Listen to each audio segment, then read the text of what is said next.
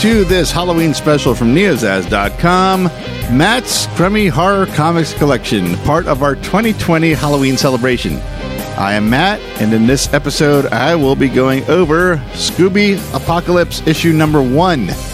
Before I start, let me explain this Halloween feature for this year just a bit. Basically, I want to answer the question what is Matt's Crummy Horror Comics Collection? About two years ago, I did a short run series on Neozaz called Matt's Crummy Comics Collection, and each episode featured one of my obscure or not so mainstream or just plain strange comics from this eclectic collection. Part of that collection that got featured from time to time was something from my horror slash Halloween themed titles. For 2020, I've raised a series from the dead, if you will, and we'll be focusing entirely on that horror and Halloween themed comic portion of the collection. It's kind of like the return of I Have Questions from two years ago, but this time it's Matt's Crummy Comics Collection, or in this case, Matt's Crummy Horror Comics Collection. Now, when I say horror and Halloween as the theme of the comics, that definition might be a little broad. Well, maybe not Halloween, that's pretty straightforward, but the horror part there are straight up horror comics. I mean, there's bloods, guts, disturbing themes, and some of those will show up here. But then there's the stories with the horror lean to them, the short runs, the one off horror slants on existing titles. And I say that because this episode features the latter, and that is Scooby Apocalypse. If you're not familiar with this or you haven't figured it out just from the title already, this is a reimagining of the Scooby Doo series. It was part of the Hanna-Barbera Beyond reimagining by DC Comics in 2016, or at least one of the original parts of it. The concept launched with this title, Scooby Apocalypse, along with Future Quest, a reimagining of Jonny Quest, Wacky Raceland, a Wacky Races reimagining that was actually featured on the original Matt's Crummy Comics Collection series, and a reimagining of the Flintstones. Later, they added a few more titles. They added Future Quest Presents, Dastardly and Muttley, The Rough and Ready Show, The Jetsons, and Exit Stage Left to Snagglepuss Chronicles. And that last one was not a joke. It was a story about Snagglepuss getting wrapped up in the McCarthyism communist witch hunts of the 1950s. But we're talking about Scooby Apocalypse in this episode, and this reimagining featured the original gang, and they're still solving mysteries. And in this post apocalyptic world, or what it will become in this story, Scooby and the gang are trying to solve the mystery of finding a cure for the world full of these mutated creatures. So let's dive into the story. And we're going to start off with the cover. And I'm going to focus on one cover because there were seven covers produced for this release. But I'm going to focus mainly on the one that I bought, and it is the I don't even know if it has a name, but it, I would call it probably the, the, the standard cover, the common cover. It's the cover with the whole gang all together, and that will make a little more sense when I talk about the other covers, if that hasn't already blown the lead. So, looking at these reimagined characters, they are right here, front and center, in our face. And we're going to start off with the title character. We'll talk about Scooby. He's still a brown Great Dane with dark spots, black spots, maybe dark brown. I'm not quite sure exactly what color they were ever supposed to be. Now I think about it. Along with being the dog, the the, the typical design of him we're used to seeing, maybe a little more world realism in it, even with keeping it in the comic world. He's also wearing a device on his head. Now I'm going to jump ahead in the story a little bit to help explain this because it'll make the other notes that I am going to share about this device make more sense. It's called an emoti goggle. And what it is, it's just it's a one piece it's almost like oh what is it? Uh almost like a monocle. It's over his right eye, but it does go back over around his neck and it is projecting holographic eyebrows on him to help express emotions, I suppose, or feelings, or or his uh, reaction. But then it's also projecting these bubbles. It's it's almost like um, uh, uh, emojis on a phone. Now you see one that he looks. Uh, there's a scared face. There's a nervous face. There's a question mark. There's a picture of a pizza. There's a dog paw. There's a dog bone. There's some more pizza. there's a smiley face. There's about thirty of these floating away. They're they're coming from his a, a what looks like a projection lens or something, or maybe an antenna on the goggle and floating away off off page. You can't see where they're landing. That's just Scooby. We got more to talk about here. So Shaggy, Shaggy, there can't really talk about one without the other. He, of course, is by Scooby's side in this, and now Shaggy has jumped from hippie to hipster. I actually kind of like that. The alliteration? Is that right? Not sure. But now he's got, instead of the scraggly chin scruff, he's got this well coiffed beard. He has waxed curled end mustache. He's wearing a flannel shirt over his trademark green t shirt. He's got a sleeve tattoo, at least on one arm. Can't see the other arm in this picture. He's got the stretch piercings in each ear. I'm not sure what they're called. They probably have a name, but I don't have them, so I have no idea what they're called. And that's uh, that's about it for him. Otherwise, he's skinny. He's blonde. He's just went from hippie to hipster, which kind of makes sense in the modern age. Velma, she's also on the cover as well, and again, she has got the uh, skirt, the I guess brown skirt and the orange turtleneck. Uh, in this particular uh, picture, she's wearing a red, very light jacket. I don't recall if she wore one in the cartoon. I don't think she did, from what I can remember. She's pretty much got the same hairdo, if not the exact same hairdo. She is wearing glasses, but instead of them being clear lens glasses, they're kind of these blue opaque. They're I think they're strategically colored to be exact same color as the technology that is being projected on Scooby through his Emoti goggles, and we'll we'll find out why soon. And she has got a gaming controller in her hand, but she's also got a drone next to her. It looks like it's about to launch, so it's a more of a drone to control a drone and play a game. I did I did look at this at first and think she was a gamer because the drone kind of got lost in the uh, chaos of the background. But I do see it now, or I did see it when I put my notes together. So, and it will also make sense to her character as well. Daphne, of course, she is on here. She is wearing her trademark purple, but instead of it being a dress, she's got a purple um, top on. It's not completely, it's not a tank top, but the sleeves are really short. They only cover like a quarter of her shoulder.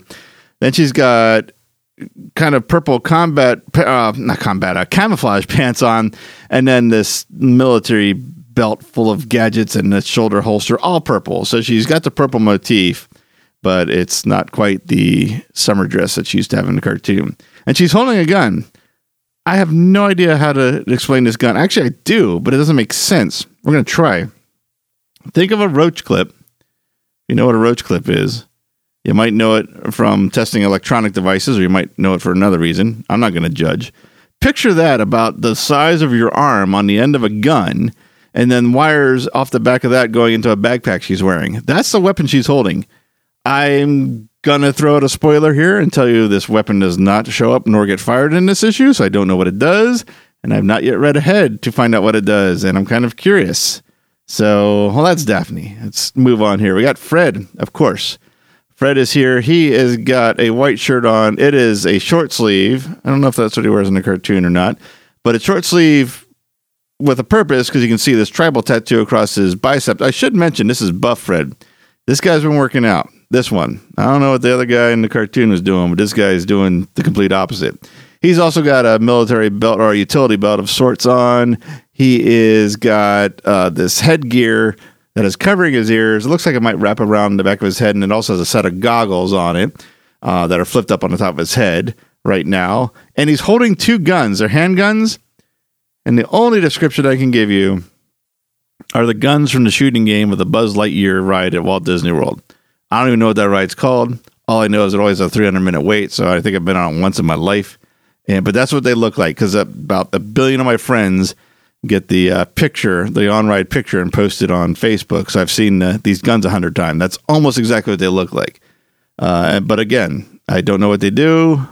Um, these must come up later in a future issue because they're not in this. And that is this cover. Now, I did mention there were seven altogether, and I kind of gave you a hint what they were if you didn't uh, pick up on it. There are hero shots of each character, except for one page where there's two characters that share the page. You can probably figure out who that is, and then a seventh one after that. So the next five, I'll describe real briefly. First one, Daphne, and we get a shot of her in her purple combat gear without the holsters. And oh, I take it back. It looks like she does have a shoulder holster, but the utility belt that is in the cover is not there. Her cover page, that's really what it is. That's that's her cover page. I don't know what I can add to that. Next one, we have Fred, and this is a little more active Fred. He's uh, taking on something, some kind of looks like a tree ghost, or some kind of monster with huge teeth, and he's about to reach out and, and maybe try to rip those teeth out. I should mention, can't believe I failed to mention in my Fred description of all that that I described him wearing. Yes, he has the ascot. If you're wondering, he absolutely has the ascot. It looks a little, little worse for wear, but it's there. It has not left his neck. So if I gave anyone a bit of a panic by alluding that his ascot was no longer on in his reimagining, rest assured, it's there in all its glory. So, yeah, that's about all I can say of Fred. The next one is Scooby. He gets his own cover. He's all by himself. Same gear. He's got the um the, the I call it monocle, but that's not it. It's the uh, the emoji goggle on, and there's all kind of uh, emojis floating around again, much like what I explained before. I can't really see anything too different. There's a little devil smile. Actually, that's different. And his eyebrows are raised. I think he's happy. He is running from a ridiculously large spider. But I think, oh, I see why he's happy. He's got a big Scooby snack clenched in his jaws. So that makes sense. I have a dog, and even if a, another terrible animal were following her, the fact that she had a snack in her mouth would probably make her smile too. Next one is this is the page where the two heroes share the page, and you know who it's going to be. It is Scooby Doo and Shaggy. Really, nothing added to Shaggy. This everything we saw about Shaggy on the other cover is here, and Scooby is the same. It's Scooby Doo with the emoji goggle. And that's about it. Well, I mean, they're standing on a pile of skulls. I suppose that's worth mentioning. I don't know how I just almost slipped right past, past that, but otherwise, as far as the character design, that's what I was talking. The character design, he's he's he's the same as what we just saw. We got the Velma cover. She is in the same outfit the the orange sweater, the brown skirt. Oh, she does have orange knee socks. Could we see the knee socks in the other cover? Let me look over and set it aside here. No, we couldn't. That's why I didn't mention it because she is behind something. So they even gave her her trademark knee socks, if that's a trademark. Uh, in this one, she's got headphones on and she's holding them very tightly to her head. Her eyes are closed. We can see through the glasses now. They still have that blue hue that I mentioned before. And now there's a very large drone. It's it's got to be at least five times as big as the one on the first cover. So the drone is going to come into the story somehow. Another spoiler alert, not an issue we're reading. Last but not least, we'll look at the seventh cover. Seventh cover is the inked version, black and white of the first cover I described. It's before it got colored, so it's black and white. Uh, it says it's this one has the title the the variant. It says it's the adult coloring book variant cover. And that is it for the cover. So we are ready to get into this story. So the story, the story starts off telling us it's one year ago and we are in Paris. It's night and we see Velma on the balcony not far from a fully illuminated Eiffel Tower. She's kind of talking slash thinking to herself. She comments on how the people below have no clue that the world's going to hell in a handbasket she pulls out this little glowing green mechanical disc from her jacket. And we see that she opens it. There is a little green vial about by the size of a someone's thumb inside there. And we're in the final panel of this one year look back, and we see her holding this device up in the air. And as she does, there are these glowing green somethings in the air. Like they kind of look like spores. And as she's waving that round device in the air and, and spreading whatever it is that's in that little vial, she says, I'm going to do something to save every last one of you and this planet you're destroying.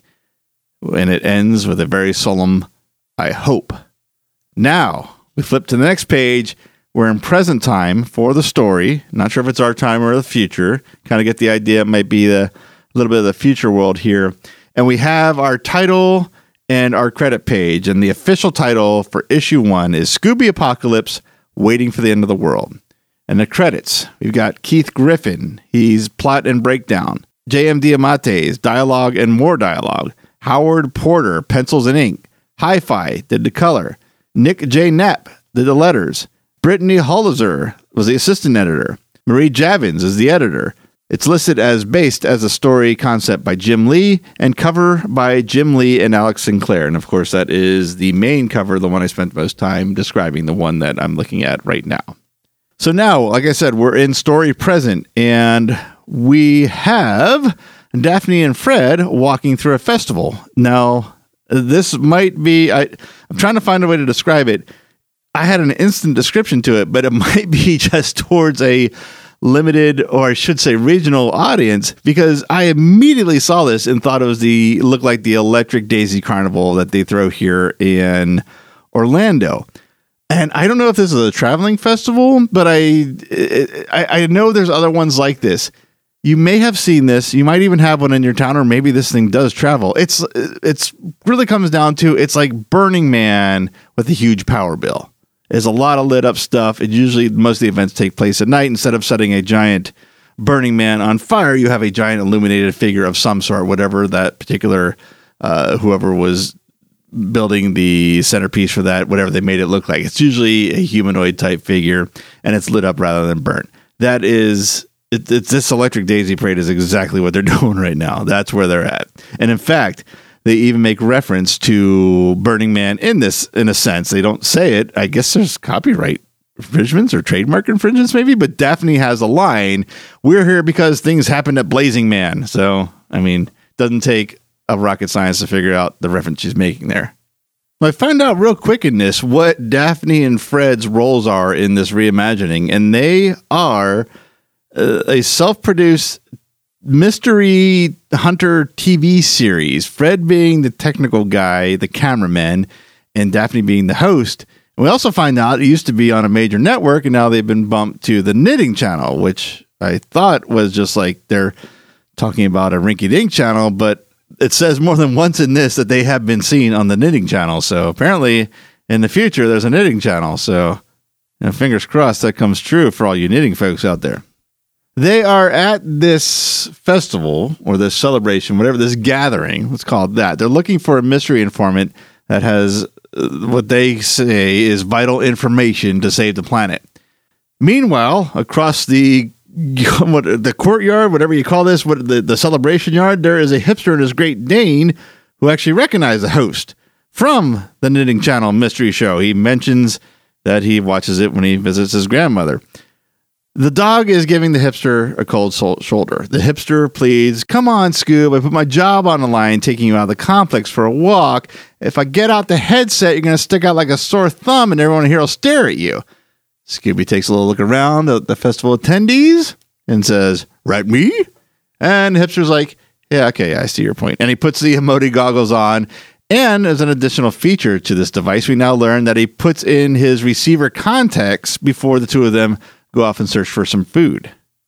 Cut to the inside of the complex. And I'm not just saying that. This is what this thing is called. It is the complex. It is bolded, and the letters are capitalized as they show up in these panels in the comic. The hipster and his dog are being watched as they walk through the festival from the security cameras inside the complex. The security team alerts Dr. Velma Dinkley that Rogers, that is the hipster's last name, we now learn, is out with subject number 24602 again. And she quickly reminds him, oh, yes, the dog that we call Scooby Doo. Well, Dr. Dinkley insists, let them be, and they're going to get a stern warning when they return. She announces that she's headed to her quarters, and the security guards offer her an escort there. She insists on walking alone. And as she turns a corner, she whispers that she wouldn't want to see any of them see that she's about to betray the complex and risk her life in the process. Back outside, Fred and Thelma have moved quite a distance away from the festival. We can still see it, but they are not in the middle of all the hoopla. They are what looks like kind of in the middle of a little bit of a desert. There's some stones, some flowers. It looks very brown and sandy. They're at the designated spot. They're supposed to meet their informant, who is now running late. And just about when Fred's had enough of the waiting, a rock lifts off the ground with the aid of three mechanical arms, and Velma crawls out of a tunnel, clearly from the complex, because all the lighting and the metal and everything just matches all the corridors we saw her walk down.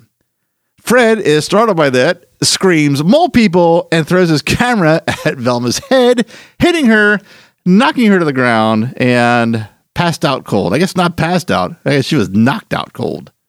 From there, we go back to the festival and we see Scooby and Rogers trying to find some pizza. And the closest thing they find is a stand that's selling rice crust with tofu cheese and tomato sauce. And neither of them are very happy about it.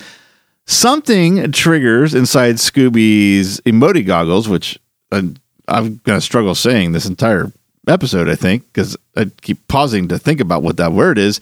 And he turns, and we see uh, one in, inside one of the uh, like emoji bubbles, emoji bubbles. That's another thing that's tricky too. Uh, they, I think they came up with this term before emoji was a term. So anyway, one of the emojis that that shoot out of out of Scooby's goggles is a picture of Velma, and he starts to growl, and then very soon takes off, and Rogers has to chase right after him. So now we're back out in that rendezvous point that's kind of in the desert area, and Velma is slowly coming to. Just as Fred and Daphne are about to introduce themselves, Scooby arrives, flaring, barking, snarling at Fred and Daphne, and Velma explains that his interface perceived the camera throw as an attack, and Scooby's come to her aid. So once he tells him to heal, he does with okay. Everything's cool. Rogers finally arrives. He quickly recognizes Dr. Velma Dinkley, and he's really confused why she's out there because, in his words, she never leaves the complex. Then he's further confused by why she's out there with the host of Mysterious Mysteries. So now we get the name of the series. And I'm curious, again, spoiler alert to this end of this episode, we don't see the mystery machine, but I am wondering if we see it, if it's going to be retrofitted much like a, a news van or maybe even a storm chasers van, but for mysteries or for paranormal. Kind of wish I had seen it and kind of wish I'd looked it up to share, but that's really not the, the point of this is to review the uh, the issue as it is in one episode. I'm going to have to find that out by myself later. Velma said she can explain all this once they head into the complex, which they do, very kind of very abruptly. But we have a story to tell here, so I'm not gonna not gonna quibble too much about it. As they walk, once inside the complex, Velma explains that this is the center of something called Project Elysium. It was a project started by four doctors for the ultimate survival of the human race. Velma immediately hands a, a, clipboard full of documented evidence to Daphne as proof about everything that she has said and is about to explain. Rogers questions all this, having never heard of any of it in his time in this complex. Velma reminds him that he worked as a dog trainer, so there's going to be a lot he doesn't know about this place. She does continue by reading his personnel file to everyone and learns that his first name is Norville, to which he immediately requests that everyone call him Shaggy instead. I was wondering when this is going to come in, especially when they introduced him as Rogers and addressed him as Rogers for pretty much half the book at this point. Velma continues to talk about this Project Elysium. The main thing behind the active part of the plan was that nanites were released into the world to infect humanity with a technovirus that was going to restructure and rebuild all of humanity. The technovirus's original intent was to weed out man's more baser instincts. And by that, they were talking greed, anger, uh, violence, and it was going to provide a biological template for a more abundant and peaceful world. But that idea ballooned considerably beyond that. And Daphne concurs with everything Velma just said because she is reading the documentation that was provided to her and adds the point that Velma was one of the people that spread this virus one year ago, specifically in Paris. Velma continues and explains that after the nanites were spread all over the world, it wasn't until then that she learned that not only were these negative emotions bred out, but there was also a very strong built in passivity to the virus, more or less just making people dominant to what the four doctors had planned next. Now, the only good news in all this, if there is any, is that the virus is currently still dormant, and with it being a technovirus, isn't going to activate until the original four doctors of Project Elysium enter their activation codes. That is why Velma contacted Daphne and her show to help stop this from happening. Daphne is, for lack of a better word, absolutely furious at this point, and she just starts verbally attacking Velma for her involvement. It even gets to the point where it looks like she's almost physical. It looks like she's about to, if not have her in a headlock, it just might be the way it's drawn that I'm not able to really confirm that she's being physically violent. But when we get to that point, there is a alarm that goes off throughout the entire facility, and the security doors that surround the room they're in all slam shut. Velma explains that this only could happen if that activation protocol she just said thankfully hadn't started yet has been initiated. She doesn't know how, but she is hoping this is a glitch in the complex's system and not the actual activation. She starts to try to apologize for her role in all this, and as she does, the power to the entire complex goes out. Daphne asks, Is that a good thing or a bad thing? Velma answers, I wish I knew, Miss Blake. I wish I knew. And on that, we go outside to a full page picture of the attendees of the festival, now turned into hideous monsters, absolutely destroying the town. And that is issue one. So let me take a closer look here and tell you kind of the, well, there's not, I'm going to kind of spoil my review a little bit. There's not a whole lot bad I like in this. First thing I do, there's, there's, this is always my go to with any kind of comic um, in this case, the color palette in this is absolutely amazing. I think that has a lot to do with the characters. Shaggy's green, and in this case, he's got a blue plaid shirt. Scooby's brown. Velma's orange. Uh, Fred is yellow, blue, and or I mean, sorry, white, blue, and red. Uh, Daphne is um, purple with a little bit of green. So you have you already have a, whenever you have a character in there, you have some color on here. The color they're using for this festival, these these panels are so fun to look at. There's so much going on. The art, artwork is fantastic. It is not by any means the Hanna Barbera uh, animation. If that's what you were pic- picturing as you were listening to this, that is not at all the case whatsoever. I love the character designs. You could have, without putting the title on this, handed me each one of those individual covers. I would have been able to tell you who they were and still think that they looked pretty cool, save for maybe the ascot. Uh, I like uh, the, the story. Uh, well, it's in the review.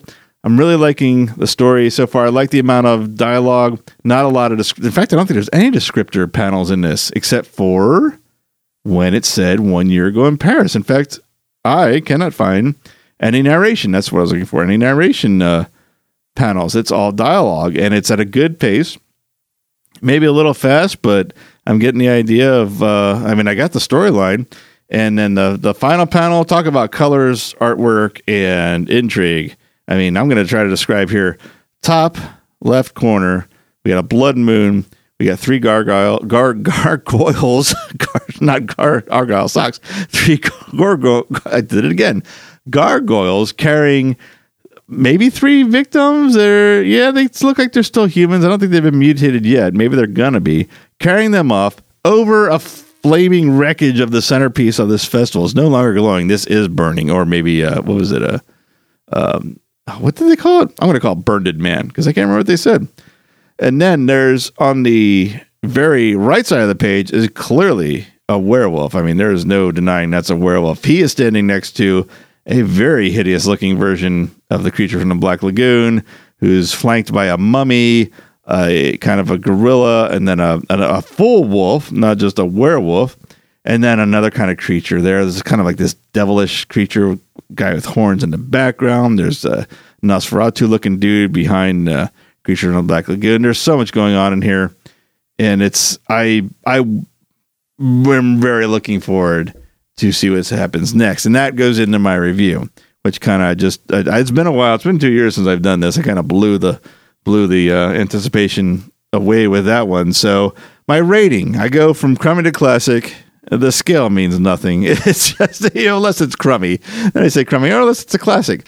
This is in between. We're not a classic yet, but it is a. I'm going to give it a good start to the story, which is very close to classic. It's not right next door, but there ain't a whole lot in between it, and it's quite a distance away from crummy. Like I said, I'm really intrigued, especially by this last panel. I'm going to be reading the rest of these, which I do have, and maybe I'll revisit this if we do this again in future Halloweens. But for now, that is this episode, and that is the end of this edition, this first edition for Halloween 2020, Matt's Crummy Horror Comics Collection. Matt's Crummy Horror Comics Collection.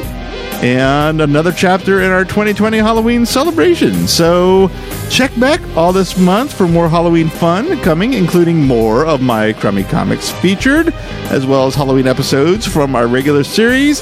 Until then, check out our social media pages. We're Neozaz Podcasts on Facebook, Neozaz on Twitter and Instagram. And of course, check out all the work we do, not only at Halloween, but during the entire year at neozaz.com. Everything we've done for over 10 years now is online for free to everyone, including all the Halloween specials of the seasons past. So, lastly, let me say one more time I am Matt for neozaz.com. Thanks for listening, and I'll see you in the next episode.